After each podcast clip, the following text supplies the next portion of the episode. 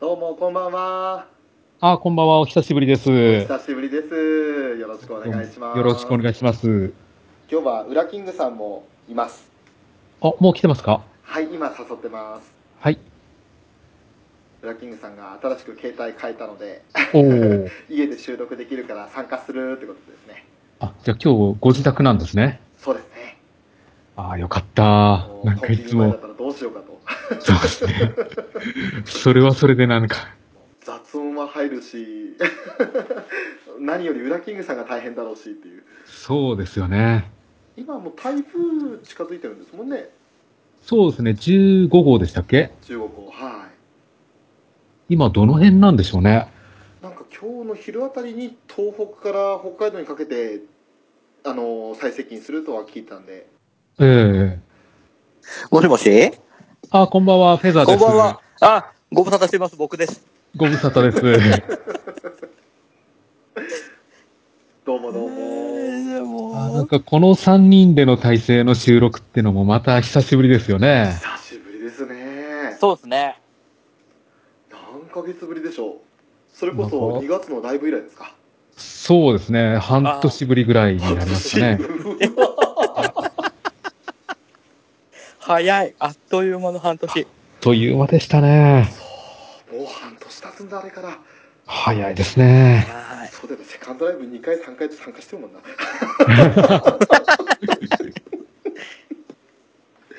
いや今日はよろしくお願いしますよろしくお願いします。よろしくお願いします。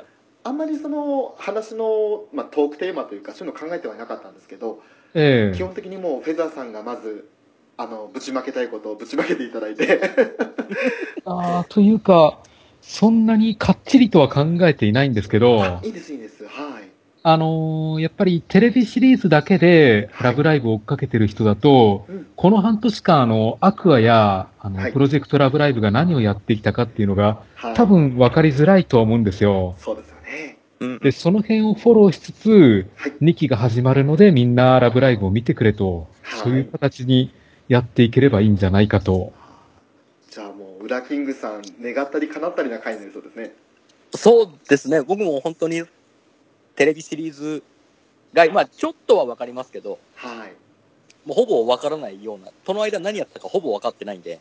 そうですよねそうですね。うん。特にそのファーストライブからこの半年間が結構濃かったですもんねそうなんですよね。みたいですね。活動はいろいろやってるんですけど、テレビではやらないので、はいうんその辺がだから、ラブライバー以外だと分かりづらいんじゃないかと思って、その辺をフォローしておこうかなと思って。いいですねええわーあ。じゃあもうほぼ聞き手に回っていいのかな聞いてもらって、分かんないところは突っ込んでもらって、わかりました。ええまあ、実はあの、ウラキングさんあの、まあ、これから2期に入るにあたってちょっと今のうちから少し予習というかこの半年間の間に、あの出た曲とかでおすすめの楽曲とかフェザーさんあるんであればそれを聞きたいなとはおっしゃったんですよねええあ、そうそうそうそう。なのでそういったところもうまくあのウラキングさんからの質問という形で受けて自分たちでパッと答えれたらいいかなとは思いますけど、はいああ、なるほど。まあその辺は話しながらそうですねだからぜひではい。だから4月始まりで、はい、まあ4月、5月、6月って毎月何をやっていたかっていうのをそあうですね順系々列ごとにに伝えるような形でやっていこあ、ういいっとす。ね、いいっすね、いいっすね。はいいですねえい。えわかりました、わかりましじゃあそんな感じで今日やっていきますかた。はい。え、はいもう俺は普通にはい板付きでいいんだよね。えっと、あの、あなたはアニメカフェの人ですけど、なんかすごいゲスト感が出てるんだけど、だって、だってこの前あんな、あんな呼ばれ方されたから。いや、それは仕事の後だったからね。もともと予定してなかったから、ああいう形になりましたけど、うんじゃあちゃんとね、板付きで。なんか ね、久しぶりだね。そうですね。ね ウラキングさんがなかなか収録に参加できないっていうのも結構ありましたからね。そうですね。ああ、ですですですですね。もう4ヶ月ぐらい、3月から7月末までは音信不通でしたからね。そうでしたそうだね。ね、ごめんなさいやいやいや。い。ね。いろいろあったと思うんですよ。それで僕もね、参加したい。後でこのポッドキャストを聞いてね、いない間の聞いて、ああ、楽しそうって思った。アニメカフェラって聞いてね。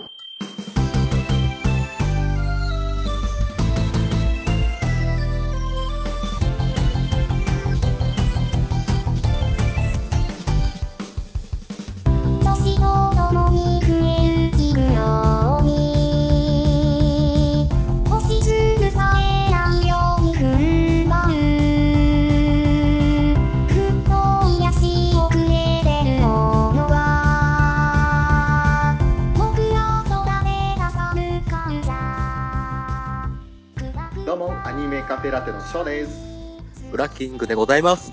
どうぞよろしくお願いしますよろしくお願いします。こういう形でね挨拶するの久しぶりですねえーっと、半年ぶりかななんか難かゆいというかねなんだろうねこの気持ち ねなんか、ね、あの頃を思い出すねって いう、そうですそんな感じでねすよね。ちょっとの間ねアニメカフェというお店をちょっと離れてね旅に出たのでね裏キングさんそうは ですね。えーようやくね、旅を終えて帰ってきましたんで。はい久しぶりに2人で運営するアニメカフェですけれども、はい。 まあねあの裏キングさんの復活もおめでたいことではあるんですがありがとうございます。やっぱりね我々といえば何ですかこのアニメカフェがねアニメカフェでいいのかっていうぐらいとある作品に結構力を注いでるじゃないですかうん。でそのとある作品っていうのが今度10月から2期が始まるわけですようん。じゃあアニメが始まる前にちょっと取り上げておかなきゃいけないんじゃないのかっていうことでうん。今日は素敵なゲストをお呼びしておりますのでお一緒に盛り上がっていきたいなと思ってますはい。 はい。それでは、えーゲストをご紹介いたします。アニメカフェのご意見番、フェザーノートさんです。どうも、よろしくお願いします。アクアクラブ17858番、フェザーノートです。よろしくお願いします。よろしくお願いします。お願いします。あ、結構番数後の方になりましたね。後になっちゃったんですよね。買って安心しちゃったんで、あー、なるほど。ちなみに私、2431番です。あ、結構早いですね。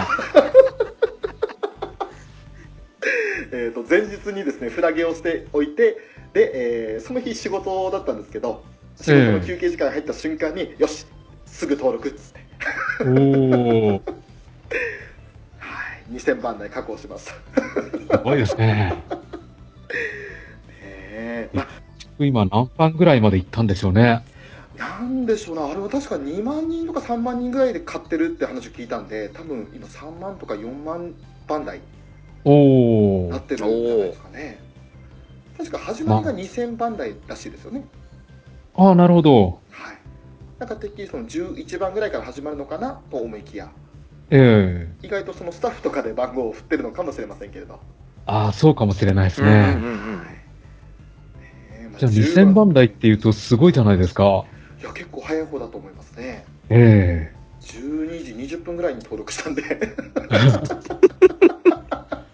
えあ、リスナーさんすいません。あの、いきなりアクアクラブの話から始まっちゃったんですけど、はい。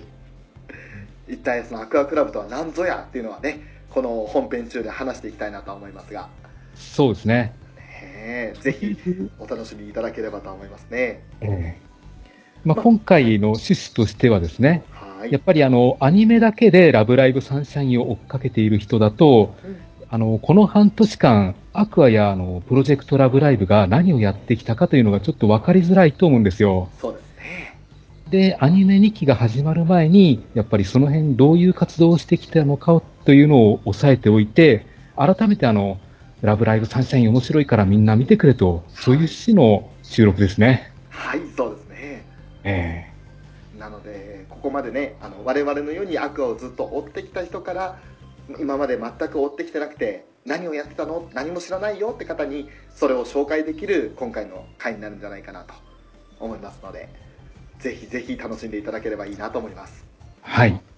その第一人者として、ウラキングさんには、今日参加いただきますので、よろしくお願いします。よろしくお願いししま。ますすここの、ね、だんまり具合からお察しいただけると思うんですけど、ね、僕もこの半年間何があったかはほとんど分かってないんで、えー、リスナー代表として、ね、いろいろ質問ぶち込んでいこうかなと思いますんで、よろしくお願いします。よろしくお願いします。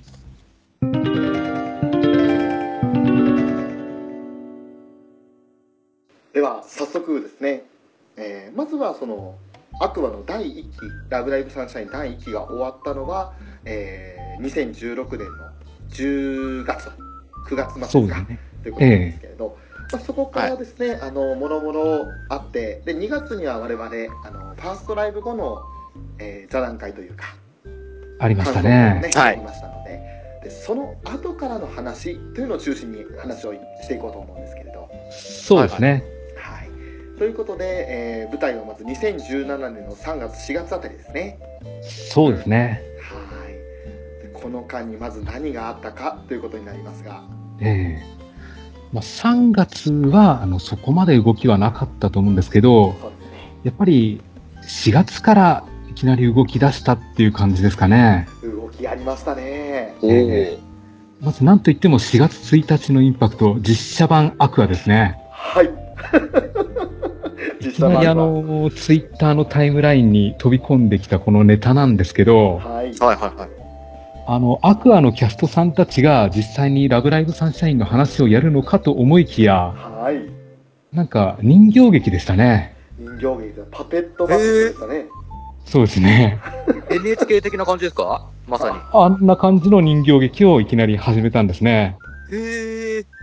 しかもあの、ラブライブ公式で、あの、監督も酒井さんがやってましたね。はいやってましたねえ本当にあの実写といえば実写なんですよね えええ一応実写ではあるんですけど、まあ、あ の、エイプリルフールのネタなんだろうなという感じでしたね。そうですねああ、なるほど。ええあの、昔話をモチーフにした、はいいろいろ混ぜ合わせたパロディーもののお話で、はいなんていうんですかね、リコちゃんをネタにするような感じでしたね。ええ主人公にこでしたねそしてその周りを3匹の小豚風な感じで地下とヨウがいたりとかえうんえうん。え本当にねあの面白かったっすえ面白かったですね。へえ。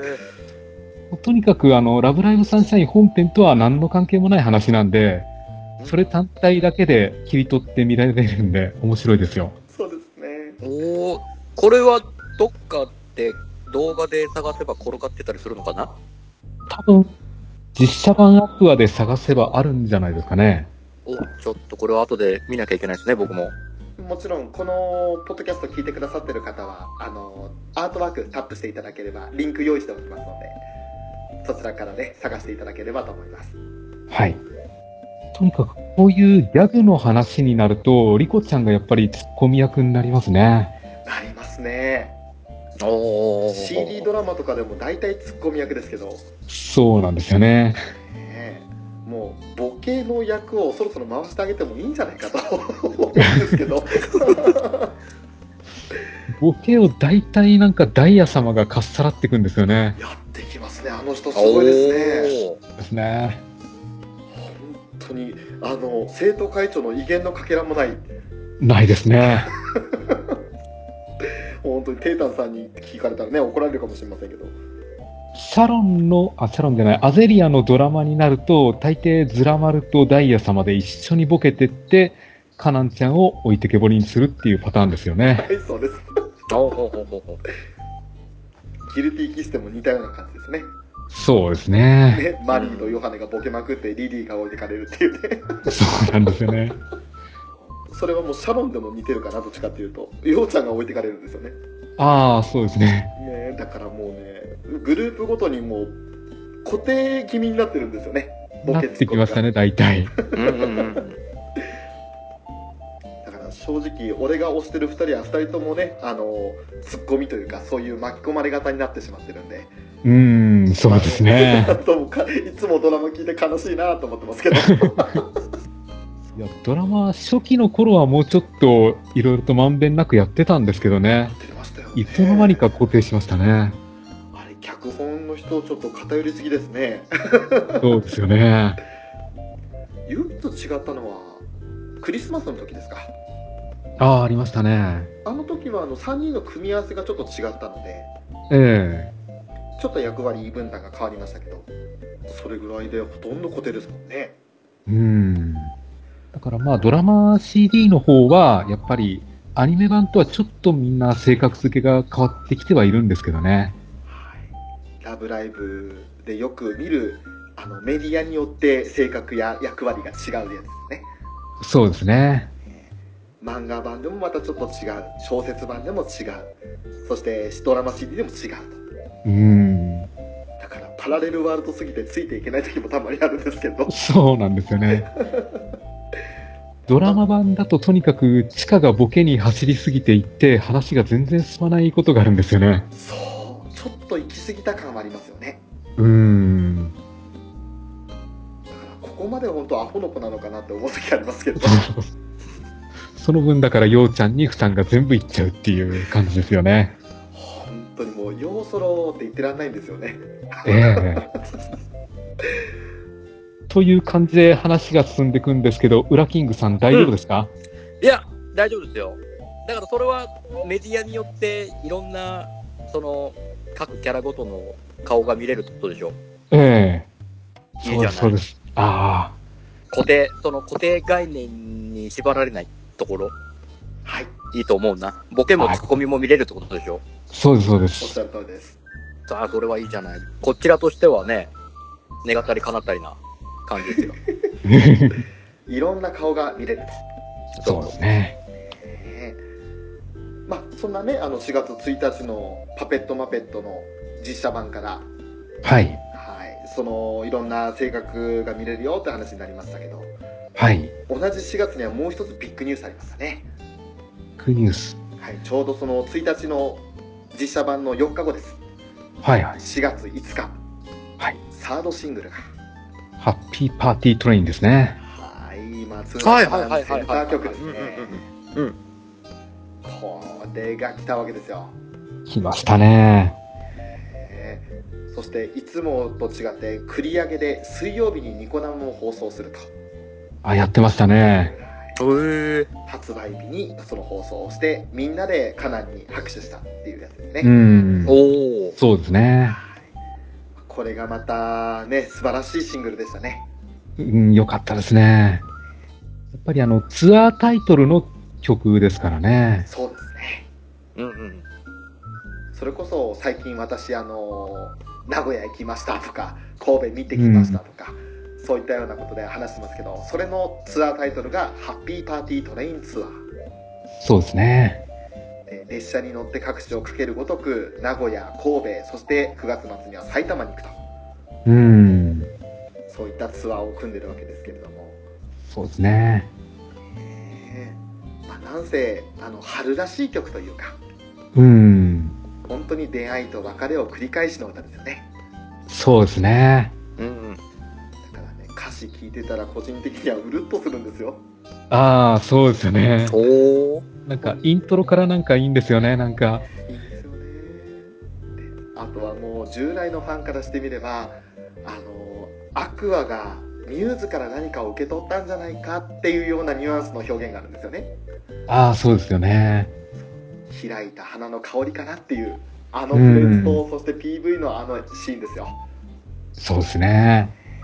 本当に僕たちは一つの光を彷彿とさせるようなうん。あのデザインは素敵だなとだかいいですよね。ら本当にその辺も含めてハッピーパーティートレインは見どころ満載なんでうん。うんこ。れは盛り上がりましたねそうですね。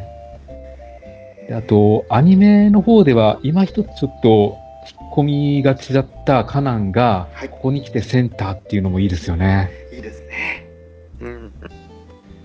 やっぱりあの、カナンにしても、スワワにしてもはい、そんなに前に出るタイプではないんですよね。うんで、ここに来て一気に主役にドーンと来たんではい、やっぱりこれは注目しますよね。そうですねいやー本当ねそういったシングルの発表なんかもあり4月はもう上旬から飛ばしまくってたっていう感じですよねそうですようんうね。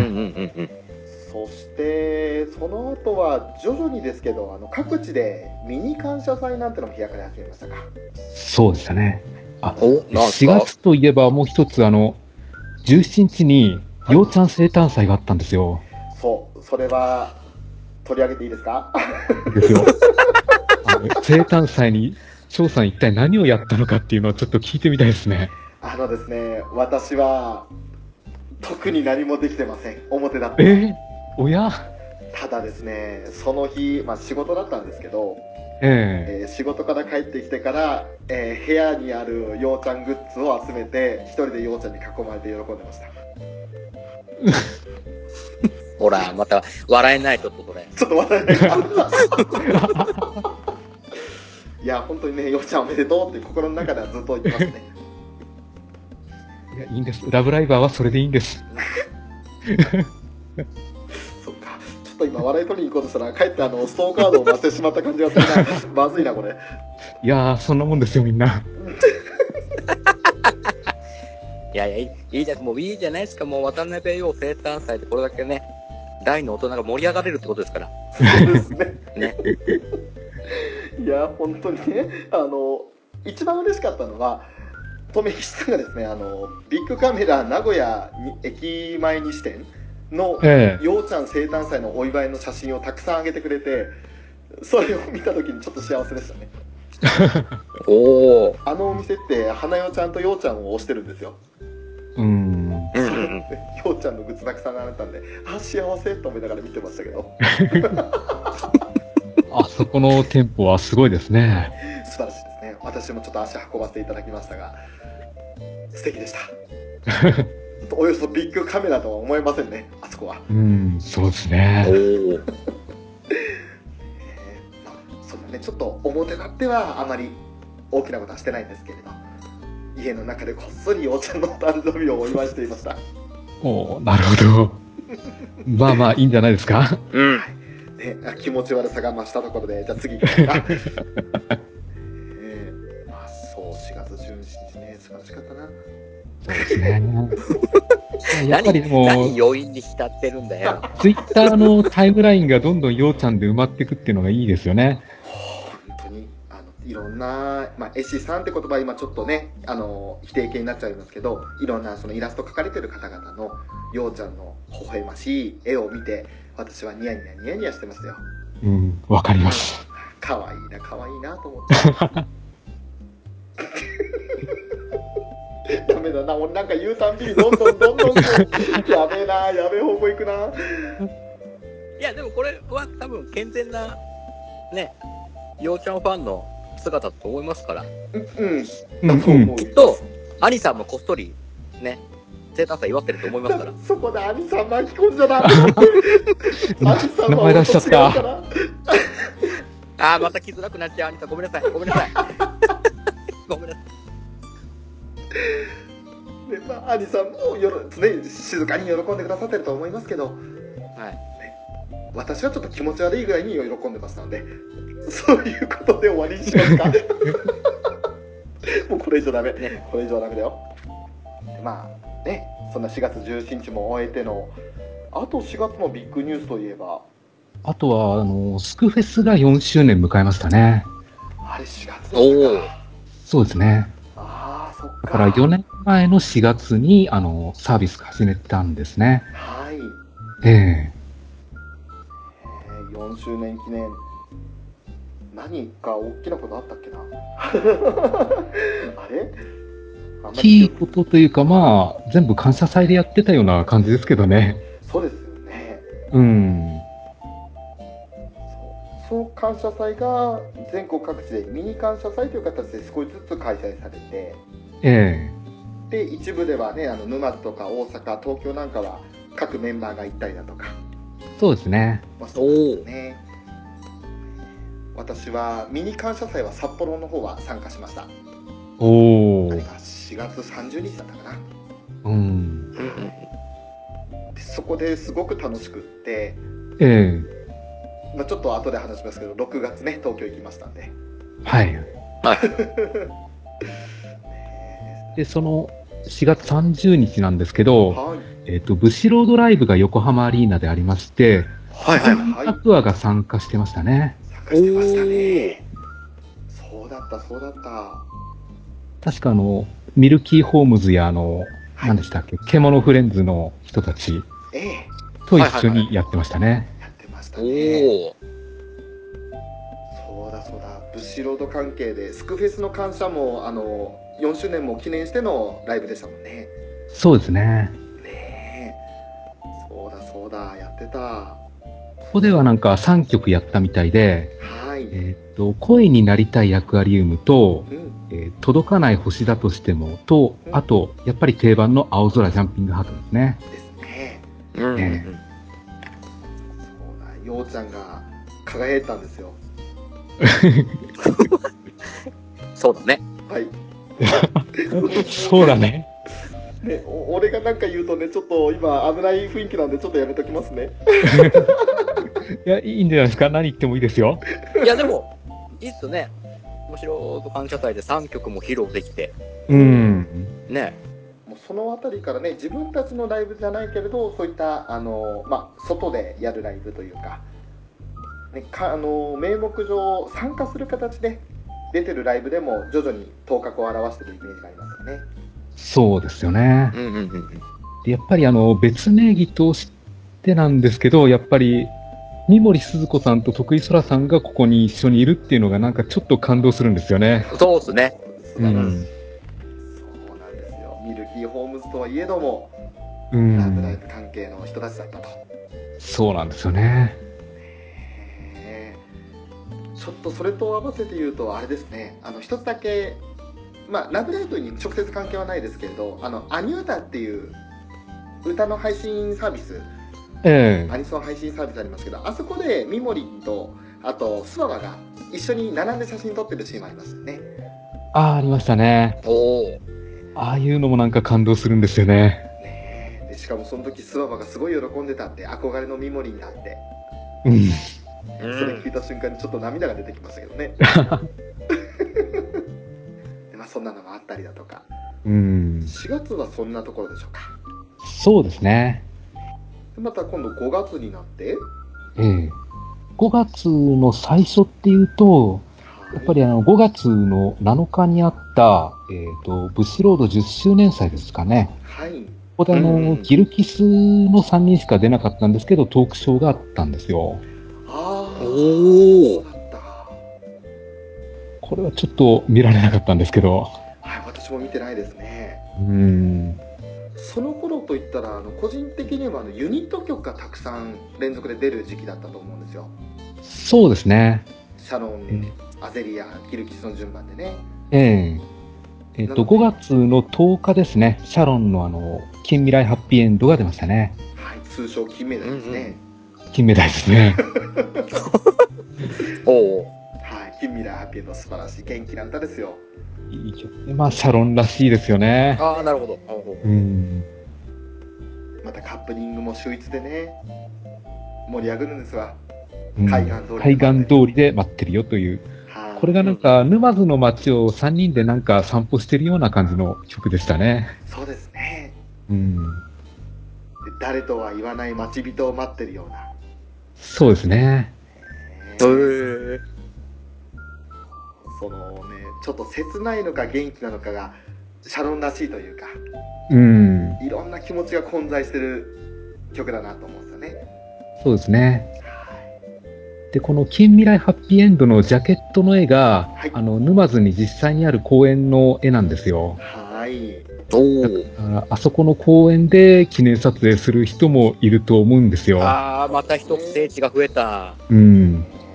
もういい公園というかいい風景なんですよねあれもねそうですね。ただ、あの、ジャケット写真、あの、ジャケット絵のところで写真撮ってると、あの、道路の真ん前なんで、はい多分、車から散々見られるとは思います。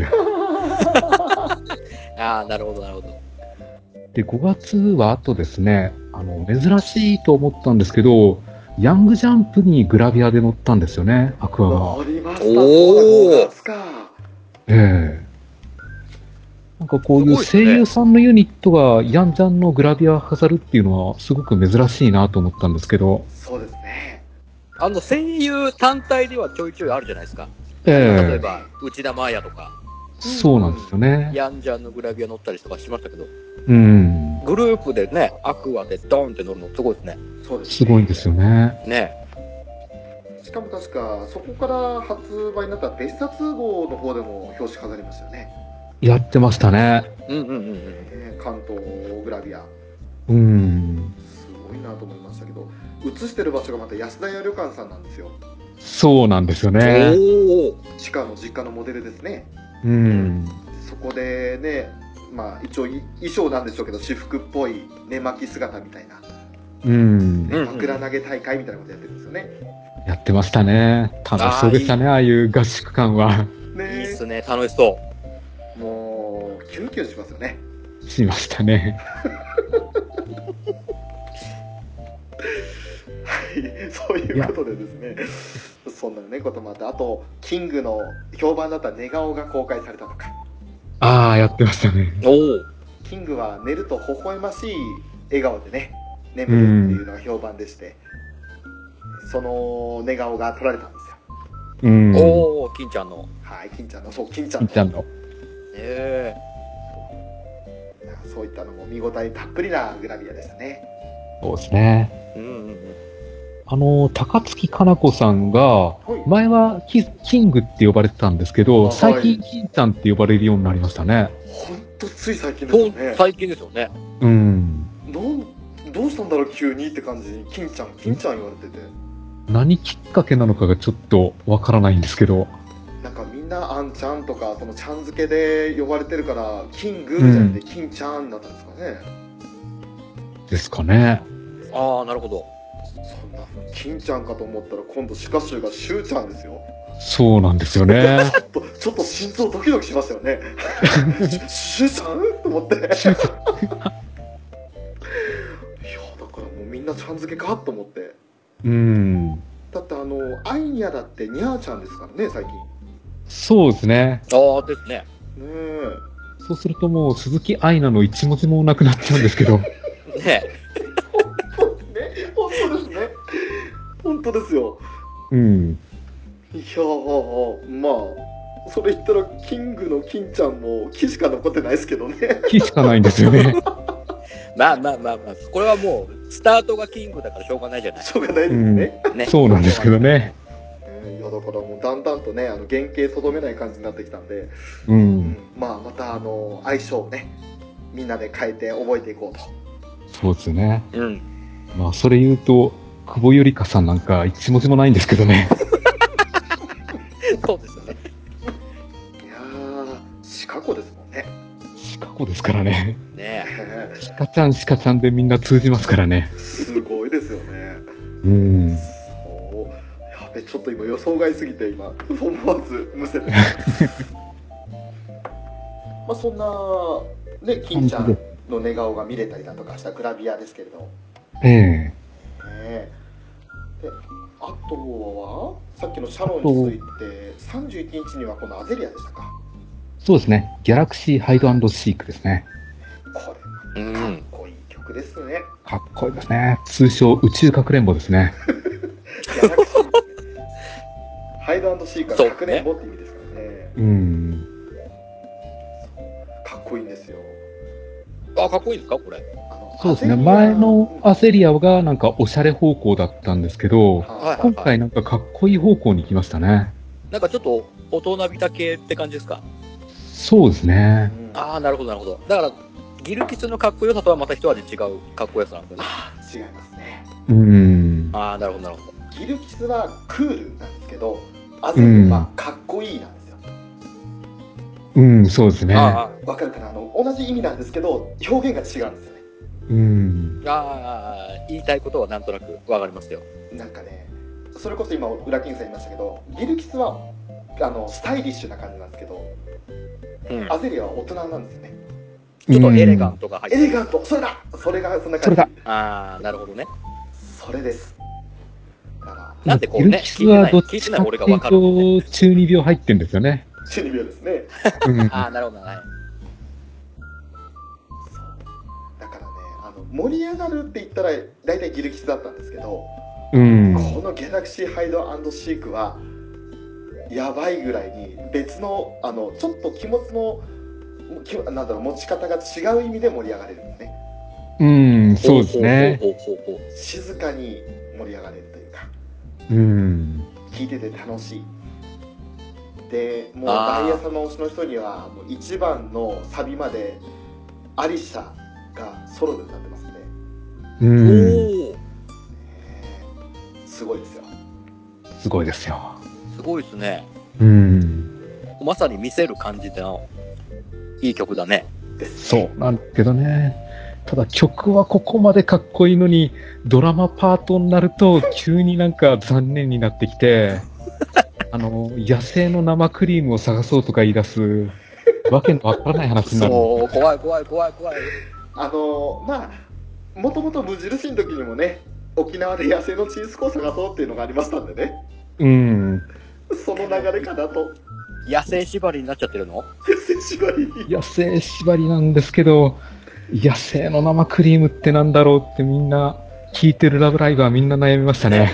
生クリームそもそも加工物ですもんね。そうなんですよね。ね、そもそもが。うん。野生って。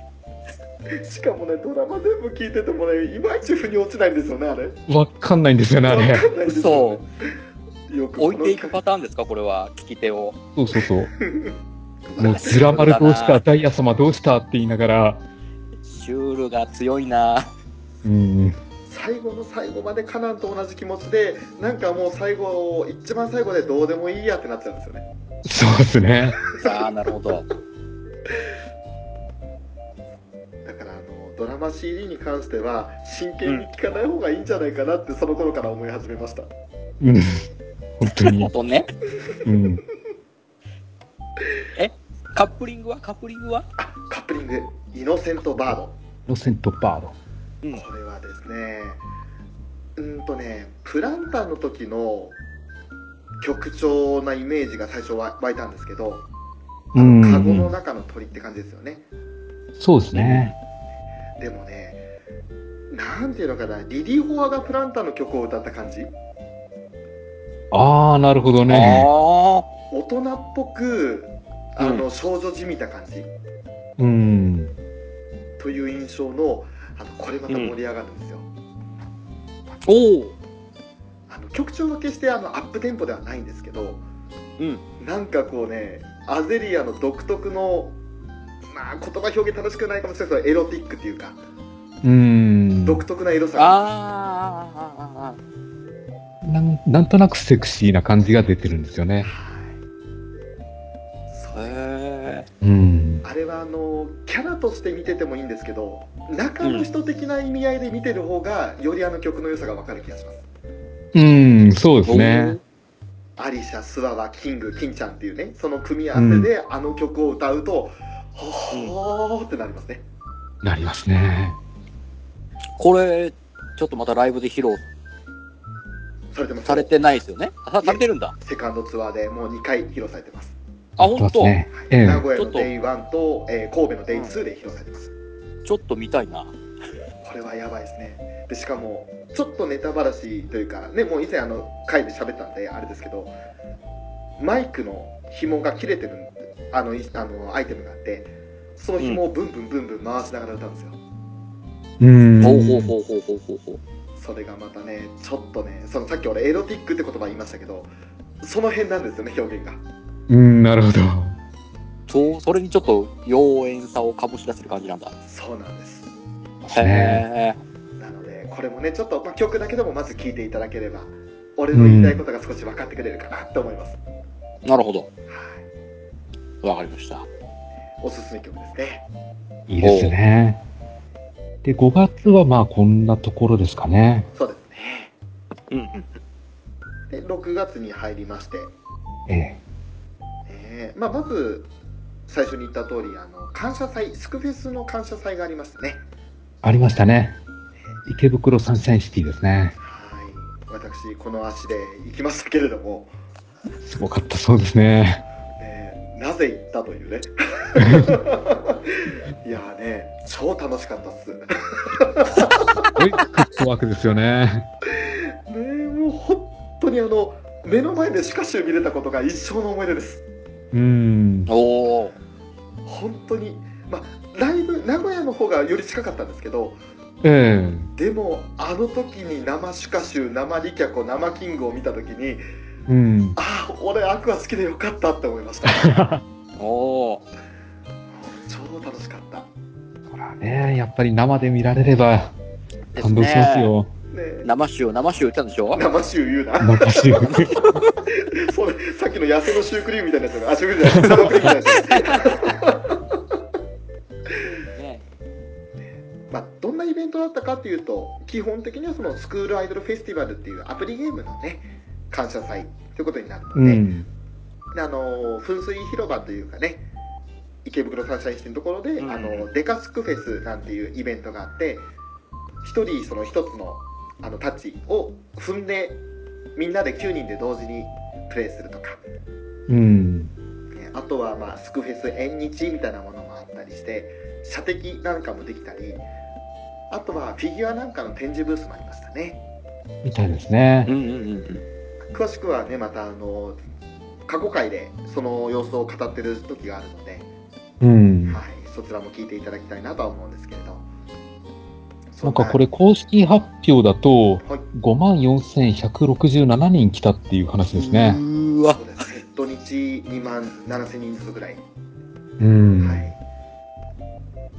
あの正直言って移動大変でしたでしょうね。だってあん、狭いもんね、会場。うなんい。しそこに溢れんばかりの人がなだれ込んでくるんでそうですよね。うわ。いや、アプリゲームのイベントで、そこまで動員できるってすごいですよね。うんうんうんそうですねもうびっくりするぐらいの人でしたんでうん。ああコンテンツの大きさって大事だなと思いましたねそうですね。多分だから、ラブライブ見てなくてゲームだけやってる人も来たんでしょうね。だと思いますうん。ああ、でしょうね。うんうん。意外とあと親子連れちっちゃいお子さん連れが多かったですああ、来るんだ。はいあのでさっき4月1日のエイプリルフールのやつがあったって言ったじゃないですかええあれ会場で流れてたんですおお。おお。そのパペットが動いてる実際の映像を取り囲むように子供とお父さんお母さんが一緒に椅子に座って見てましたうん。でその向かい側ではあのシャイニーの あの看板というか壁に大きいお友達たちが写真を撮ってましたね違和感のある光景ですよね微笑ましい家族とライバーとみたいな、そういう不思議な空間に私いましたいや、楽しそうですね。そいやそこでねあのリスナーの方々ともお会いしましてええう。うん。皆沢さんと会ったり うん。ね、ちょっと日はずれましたけどその後タムニードもあったり、う。うんん。はいね、ちょっとお忍びでね 東京行ったんであのメックさんとかにも「来るなら来い」って言ってよって いうふうに言われちゃいましたけどうん。 「いやちょっとそんな時間なさそうだったんで」って言いながら行きまして、ねまあそんなスクエス感謝祭があり、うんその後はギルキスの CD ですかそうですね。21日に、えーギルキスの壊れやすきが出ましたね。はいおお。この曲の凄さはどうです、うんフェザーさん個人的には旅だなと思うんですけどああ。いやーな、なんでしょうね。あの、ギルキスの世界観っていうのは、なんか、かっこいいんですよね。本当にもうね語彙力欠如するんですけどかっこいいんですよかっこいいんですよね。最初あんな静かな立ち上がりでうんサビで急にテンポアップするんですよね、うん。うんうんうん。そしてあの感想部分に入った時のヨハネのシャウトですよそうですね。へやえ。べえぞっていう鳥肌立ちますね立ちますね。あの、やっぱり、ラブライブサンシャインにはあまり出てこないダークな雰囲気っていうのをギルキスにどんどんぶち込んでるような感じですよね。おお。うん。だからアニメ本編見ててもこういう雰囲気っていうのは一切ないんう、で、うんんうんうん。本当にここだけですよね。ですねうん。でまたこれ壊れ屋敷もダークなイメージがあれば、うん。そのカップリングで「シャドウゲート・トゥ・ラブ」ですじゃないですかありますね。うん名前がまずシャドウですよシャドウですよ。それでいてねあのーもうねギルキスなりの無邪気さがあるんですよねうん。へえ。邪気満載なんだけど無邪気なんですよまあね。うわ。わかるジかャキな無邪気って。そうああののギルキスのギルティーな感じを満載に無邪気に歌うんですよ、どっかああの、ー格好つきすぎない感じと言いますか。はいうんうん。うん。ずるい曲ですそうなんですよね。あとは個人的な意見でこれは誰も共感できないかもしれないですけど俺あのサーフィスってグループが昔から好きなんですよねう。へー。うんうんんでその「シャドウゲート・トゥ・ラブ」のイントロとか全体的なメロディーがものすごくそのサーフィスのあの曲調に似てるんですよおうん。ー。おお。なのであの共通の友人でサーフィス好きな友人がいるんですけどうん。その友人に「この曲聴いてみて」って言って聴かせたらあれサービスっていうふうに言ってくれて、へえ。へえ。ねなんか聞いた覚えあると思ったらそれかと思ってなるほど。だからそれぐらいねちょっとあのアイドル曲っぽくないんですよねうん。うん。なんかロックな雰囲気というかうんちょっと違うでもギルキスなんですようん。個人的にはこれもおすすめですねこうやってあの、ユニットごとの特色ってなんかうまく出してきますよね。うんうん。本当ですねそうですね。そして、えっ、と、13日にマリーセンター祭ですね。はいありましたねおー。この日もやっぱりぼーっとタイムライン眺めてるとマリーで埋まっていくのが楽しかったですね。マリーだけじゃなくあの3年生3人が集まってマリーおめでとうってやってるような絵も多かったんですよあ、多かったですあね。あ、はいはいうはい。ん。あの3人を並べちゃダメだって俺は何回も言うんですけどいや、並ぶでしょうん。もうねマリーが嬉しそうな顔でろうそくの火を消してる絵だとか、う。うん。ねあとはねハグしようって言ってカランにハグされてる絵とかありましたね。おあー最高だなと思ってましたねいやーなんか、絵師さんは本当、ツボを押さえてますよね。抑えてますだからもうねそういう生誕さがあるたんびに幸せな気持ちになるというねうん。いいっすね。いいいですよね。そして、あと6月は30日ですね。 30日おう。いよいよ、ランディングアクションイエーイの発売日ですね。イエーイイエーイおうおうおうおう。こおう、こ俺、でこれ冒頭で話してたアクアクアが来るわけです、そうですね。おー。それか。はい、このランディングアクションイエーイっていうのはシングル曲なんですけれど、うん。うん。全員で歌うあ普通パートとカラオケと、そして各ソロパートが9曲入ってるんですへえ。だから、ランディングアクションイエーイという曲をそれぞれ一人ずつ歌ってるっていう感じなんですよね。はいでおお。美味しいじゃないですか。うん。うん。全く同じ曲のはずなのに歌う人が変わるとこうも違って聞こえるかっていう不思議な曲ですねそうなんですよね。へえ。カラオケモードを除いても10曲をずっとリピートで繰り返してても飽きないんですよへえ。うん不。思議な曲これ、お二人は、ソロバージョン、誰のバージョンが好きですかおじゃああーペーターさんからお聞きしましょうかそうやっぱ、アイニャがやっぱ歌うまいなって思ったんですうよ。まいっすねおお。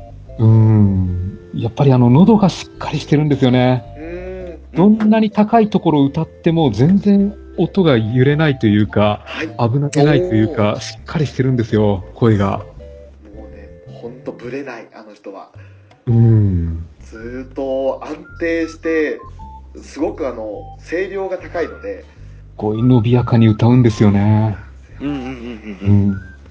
個人的にはですね俺ルビーちゃんですねああ、なるほど。おー。あのねずーっとピギーピギーとか言ってたじゃないですかええん。違うんだあの時ばっかりはちょっと黒沢ルビーじゃなくて栗畑ルビーさんだったんですよねなるほど。ああ。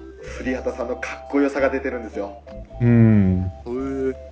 あのねハッピーパーティートレインのカップリングで「スカイジャーニー」って曲があるんですけど、うんその時もルビーかっこいいんですようん。おー。そこから来てのランディングアクションイエーのルビーのかっこよさうんうんこれはまた後の曲にもつながっていくんですけど、うん最近のルビーはかっこいいですうん。大人になったってことルビーが。大人になったというかいい意味で振り肌さん色が出てきたというかうん、そうですね。ああ、なるほどね。はいはうい。ん。あの「ラブライブ!」ってもともとそのキャストさんとキャラとがどんどん融合していって新しい魅力出てくるようなコンテンツなんですけどうん。今そのルビーが変換期に来てるかなってイメージですねうん。おお。ただピギピギ言ってたり「あのうゆお姉ちゃん」って言ってるようなキャラではないよとうん。ああ、なるほどね。そういうイメージを沸かせてくれるルビーの歌はかっこいいですかっこいいですね。おお。で、あとこのランディングアクション A のソロパートなんですけど、はいあの、それぞれやっぱりあの、サビのところに、あの、セリフを入れてるんですよね。そうなんですうーん。それぞれのキャラの、うん、雰囲気を合わせ、合わせたようなセリフを入れていて、例えばあの、ダイヤ様だったらあの、しっかりついてこないと、ブッブーですわ。って言ってます ね。おお。そうエコーかかってかっこいいですよねかっこいいんですよね。まあやっぱりあのセリフで言ったらヨハネじゃないですかヨハネもいいですよね。リトルデーモンも一緒じゃないと寂しいよって言ってくれるん で、じゃあついていくよっていう気持ちになりますよね。そうなんですよたまに、あの、ヨハネってこう、ね、上から目線がたまにちょっとこう、下から目線になるじゃないですか。はい寂しいよとか。あれずるいっすよね。いや、本当は寂しがり屋なんですよ。そうんうん。う。強がりきれないところがちょっとね、あれずるいなと思うんです。ずるいですよね、うるい。なんかこと、ねちょっと上目遣いされてるような気分になりますよねそうなんですよね。ああ。あれ上から見てたんじゃないのっていううん。ちょっとそのドキッと感がやばいですね。もうね、その辺はね、ちょっと、あの、どんだけ俺、ようちゃん好きでも、また全速精神要素のかと思っちゃったんで。バリエーションと思って。もう、よそろしかないなって思うんですよ、ようちゃんは。あそうですね。その曲だけではもちろんないわけですよ。うん。うんうん。そのランニングアクション EA の真骨頂というのが、まあ、ある意味年会費というか、そういった形そうでですねね、うん。うん CD と合わせて5000円というちょっと高価なお値段なんですけど、うん。ただそのアクアクラブという会員サービスがあるわけですえ何何何何それはファンクラブ、公式ファンクラブとかそういうあれじゃなくて、また別のそれに近いですね、まあ、そうですね。ある意味公式ファンクラブですよね。はいおお。ミューズの頃はこういうのなかったんですけど、うんうんまあどんなものかというとうん。うん。デジタル会員証というのが発行されてはいその専用のページにメールアドレスとパスワードを登録して入れたらそのコンテンツを閲覧できるんですようんうんうんでどんなコンテンツがあるかというと1週間毎週金曜日に更新されるキャストの交換日記うん。おお。まあ、今のところブログっていう形でねまだ一周してないのであの、うんみんなそれぞれ交換っていう形じゃなく今日は何がありましたみたいな感じの日記になってるんですけどうんうんそうですね。あとイベントがあるたんびにその時に撮った写真が上がるんですうん。うん。であとは動画で「アクアクラブ」をご覧になってる皆さんこんにちはみたいな感じでその会員に向けての動画があるんですうん。はいはいはいはい。さらにクラブが始まってから、えー、とヨシコヨハネと、えーチカと誕生日があったんですけどうん。その時に誕生日イベントがありますねありましたね。しかも抽選でしたけど、えー会員証がヨハネ仕様地下仕様になる特典もありましたねへえ。もう何万人と応募してる登録してる中でわずか50人しか当たらないというね当たらないですよね、これは。当たらないんですよ絶対にうん。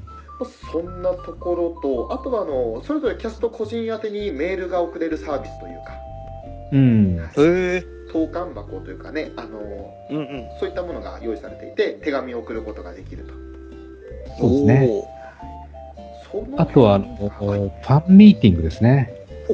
大事なもの忘れてましたねうん。ファンミーティングその先行申し込み、も申し込み券がおお。ありましてね、うん。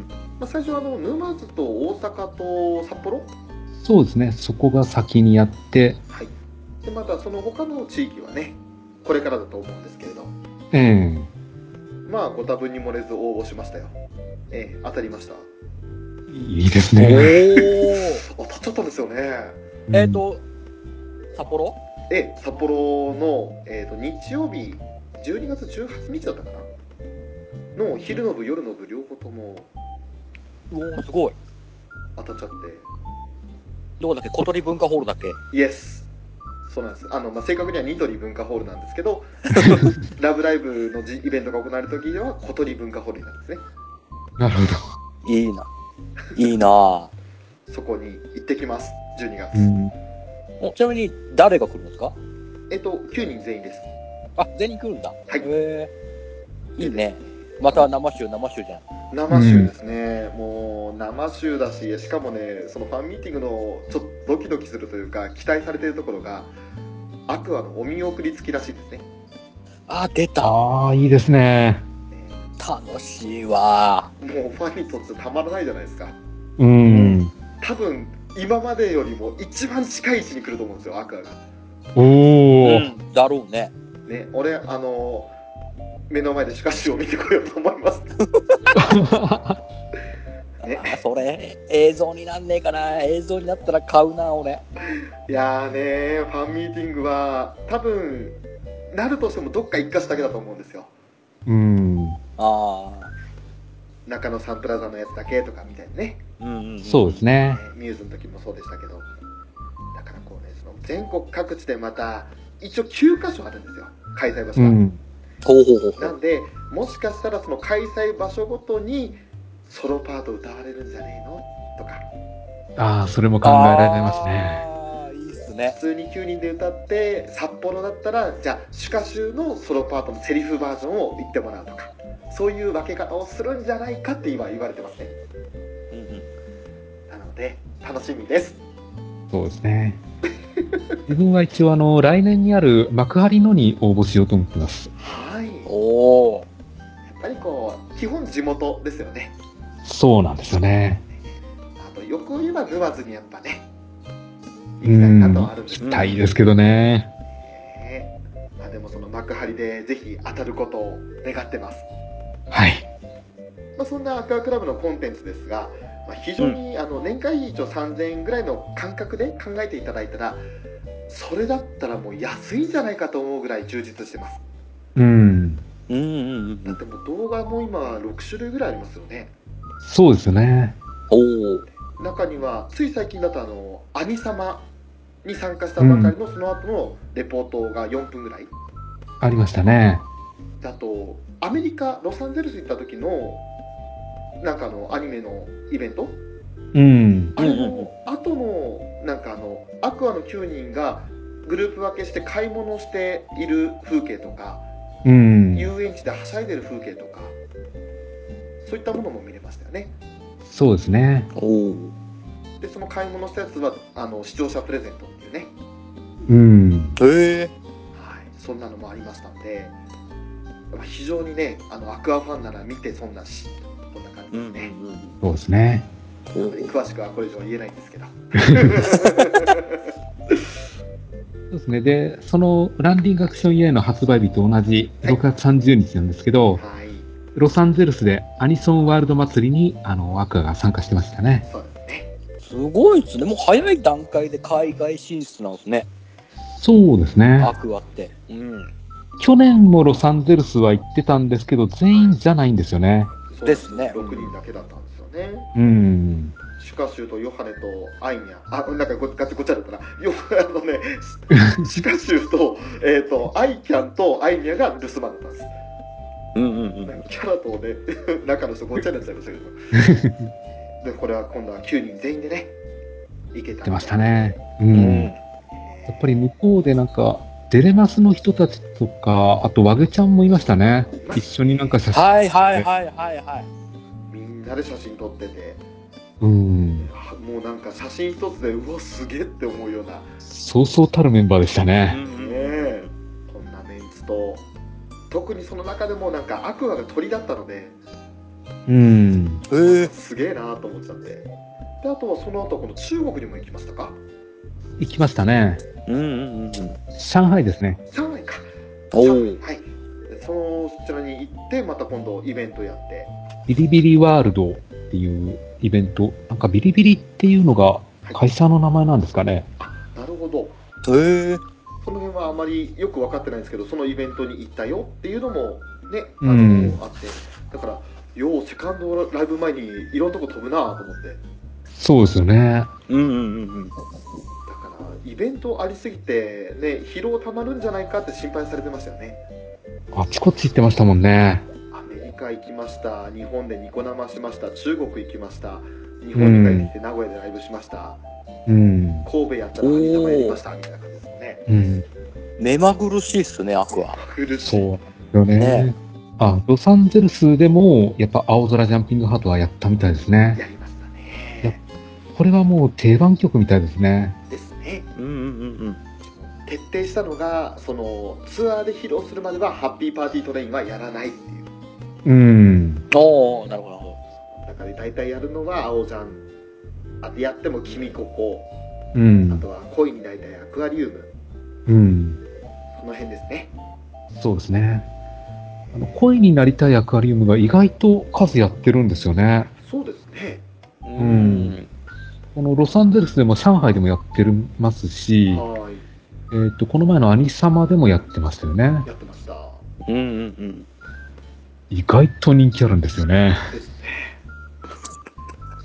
センターのおかげかなセンターのおかげかなもうもうもうもうもちろんですよねああようちゃんありきですよそうだね。すげえすげえあしらい方めっちゃ盛り上げるけど盛り上げて外すっていうね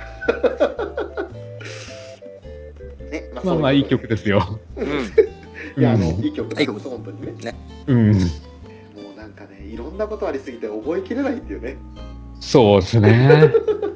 うんうんうんうん。だからねよくあの最近ショーがアクアばっかりをツイッターで喋ってんなと思ったら大体そういうイベントがあったってことですねそうですね。うん、こいつ他に遊ぶことねえのかよっていうぐらいなんかなか ったんでねえ、まあ、それで6月が終わってそうですね。ですねであとはもう7月8月っていうのはあの、基本ライブに向けての準備っていう感じもあったのでそうですね。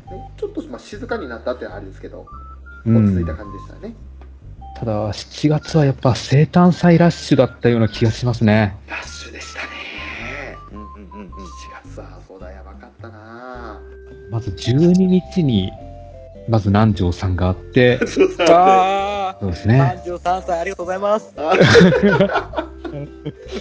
ちなみに、ウラキングさん7月12日は何かやったんですかああ、7月12日なんかやったから多分普通に仕事してたと思います。うわただ、ただ33になったなとはね、思ってました よ。あー30、またツイートしてるんだろうなと思って、南條さん。ーうん。思いは馳せてました。ああ、なるほど。はい。で、翌日の13日がヨハネ生誕祭でしたね。おそしてですよーええうん。ヨハネと共にやっぱりフェザーさんといえばこの方は外せない7月22日矢沢ニコ生誕祭はやっぱ盛り上がりましたね。うーあ、今年、今年ももちろん、何かされたんですよね、福田さんは。もう、わーいって大喜びしてました ね。もう日付変わったところからタイムラインが2個で埋まったんで、片っ端からいいね、いいね、いいねって押してって。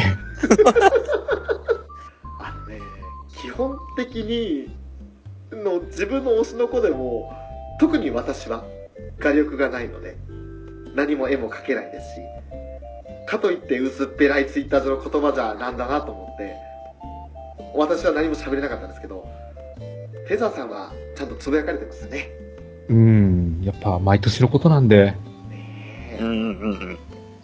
あと嬉しかったのがやっぱり空丸ですねああ、ニコに誕生日おめでとうとうん、やっぱりね、あれは言ってくれないと。うん ねい言うよね。うん。えいや、いいっすよね。あでも徳井さんもしっかりね、矢沢は2個を愛してくれてるんでね、うん。毎年のように誕生日にはツイートしてくださり。ありがたいですよね。そうですね。うん。あ、でも、あの、ヨハネの生誕祭の日も、一応あの、ヨハネの好きなチョコレートケーキを買ってったんですよ。おうおおで夜11時過ぎに落ち着いて、一人で食べて。あーああ、見たいな、その絵を。映像、映像ないですか、映像。えそう一応写真撮ってあげたら、なんか、テータンさんだけ気づいて、なんか、寂しいやつとか思ったんでしょうね。いい気もいいのしてくれて。ああ、もうさすがですね、ていちゃん。えーちゃんもう まあそんなねニコニーの誕生日もあったと思ったら次の日にはねうん。今度はウッチーとアイニャの誕生日が同じなんですね金助がすごいですよね。ええおお。へー内田彩生誕祭とねあの鈴木愛菜生誕祭が並ぶっていうすごいですよね。 両方とも並んでうわすげえっていううん。というまれに見るねあの王さんの7月でしたけどうんうん。 7月のともと1個いいすごいイベントがあったんですけど、はいついにあのヨハネのサメ型クッションベッドが発売されたんですね。おー 予約開始されました。ね ええそうだそうだアニメで一回チラッと出てきただけなんですけど、えなはい。ぜかあれを製品化してえはい売るということになったんですよね。しかも値段がすごいんですよね4万5千円ぐらいするんですよ。はいなぜヨシコで4万4500円にしなかったのかといううん、あ、よしこ、4万4500円でしたっけえ違うんですあのお値段がちょっと違うんですよ確か4万6000円か7000円かぐらいのね、うそん。こはヨシコ円だろうっていうふうにみんなが言ってて もしくはヨハネですよね48000、ああ、なるほど。うん、うんこうするべきだろうってことでなんで4万7000か中途半端な値段なんだっていうふうに言って まあでもフェザーさん予約されたんですかいやいやいや、さすがに。さすがに悩みはしたんですよね、さすがに。うーんまあさすがにあのハンモックのように吊り下げることはできないでしょうけど、ねうん。え、ただ羽の寝袋として使うのはいいですよねいいですよね。うん。ヨハネの気分を味わえる味わえる。だから、あのーヨハネとどっか遊びに行って、遅くなった時に、この、うちにサメネカタセクションバッグあるんだけど、泊まってかないとかあった。そういう風に誘えるんですよ。なるほどおー。いい、ね、誘い文句ですねいいですよ。よね。ねヨハネだったらこいこいついていきそうな気がすついるてきそうなんですけどね。そんな軽い女じゃないけどそうだそんなのもあったな ありますね。アイキャンは即予約してましたね確かやりましたね。さすが。絶対買うっつってむしろなんか、アイキャンのために作ったって感じですからね。ねえいやーもう本当に予想外のグッズということでね、う 発売はん。確か来年2月ぐらいですか、そうですね。おお。それぐらいということで、まあ、今からでも予約できるかもしれませんので、うん。興味がある方は見てみてはいかがでしょうか。いかがでしょうか。うん。そしてもう一つ、7月なんですけどはい、沼津ウォーカーがついに発売されましたね。そうだった、おお。そうでした、もう沼津旅行行くには必需品、うん。なんか、沼津っていうのがただのラブライブの聖地ってだけじゃなくて、かなりあの、がっぷり組んでやってますよね。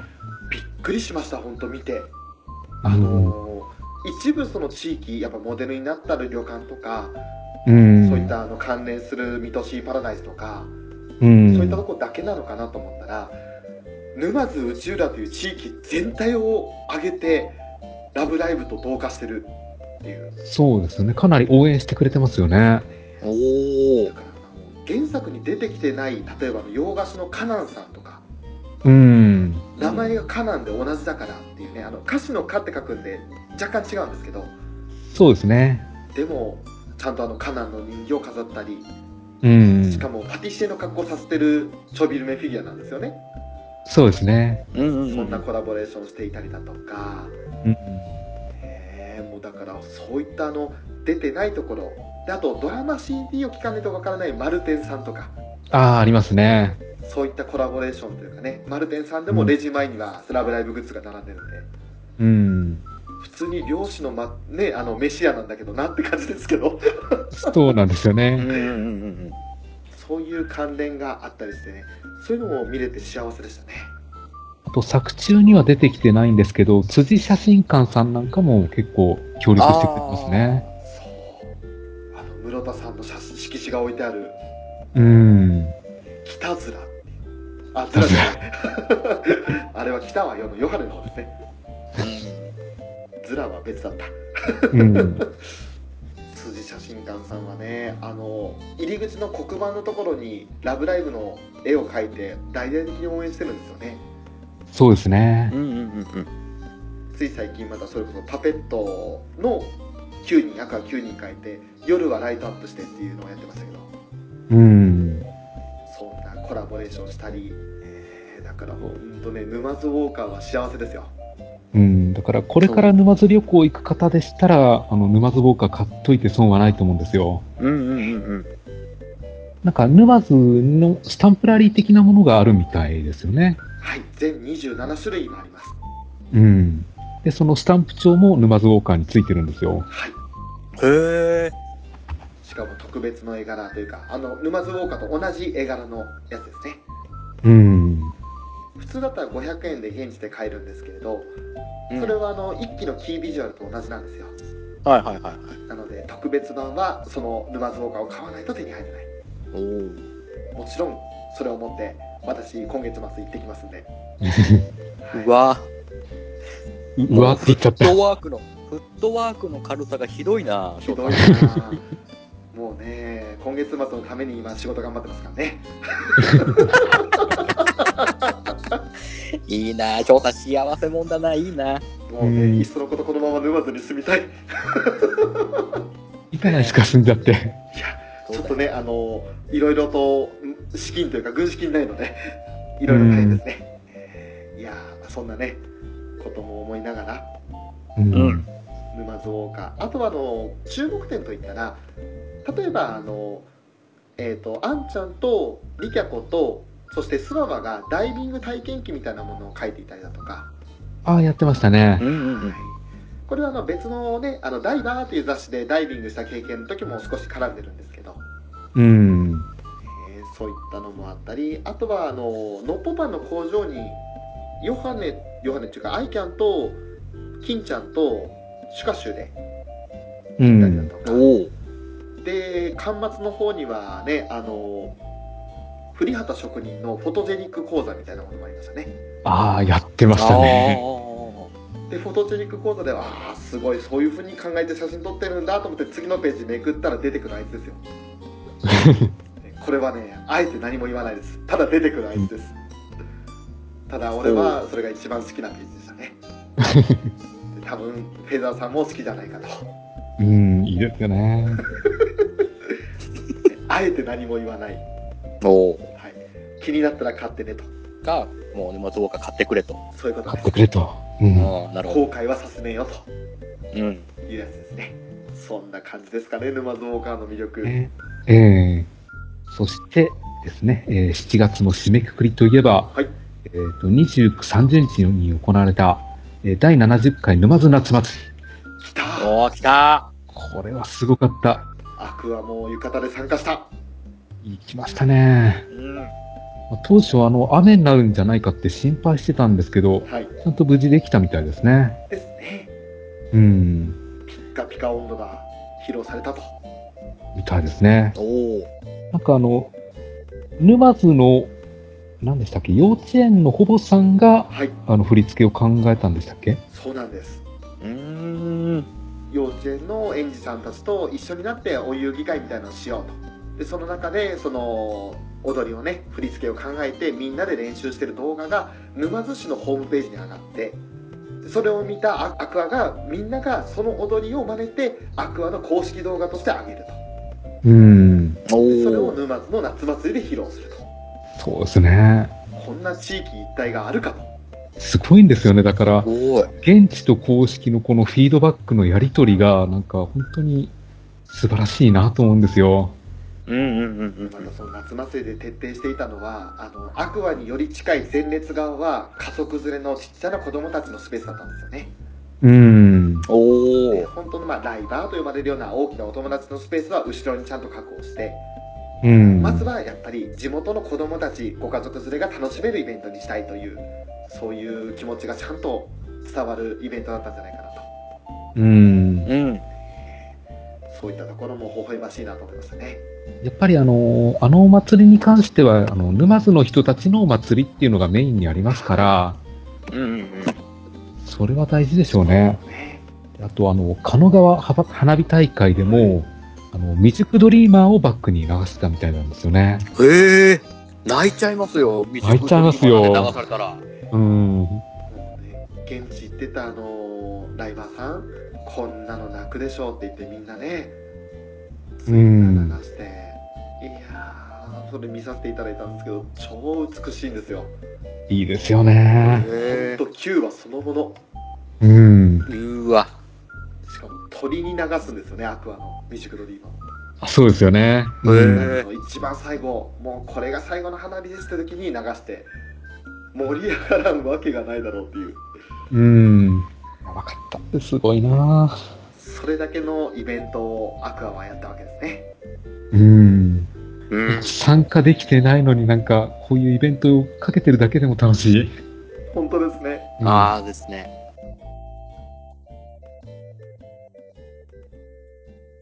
パート2に続くよ。ゆっくり聞いていってね。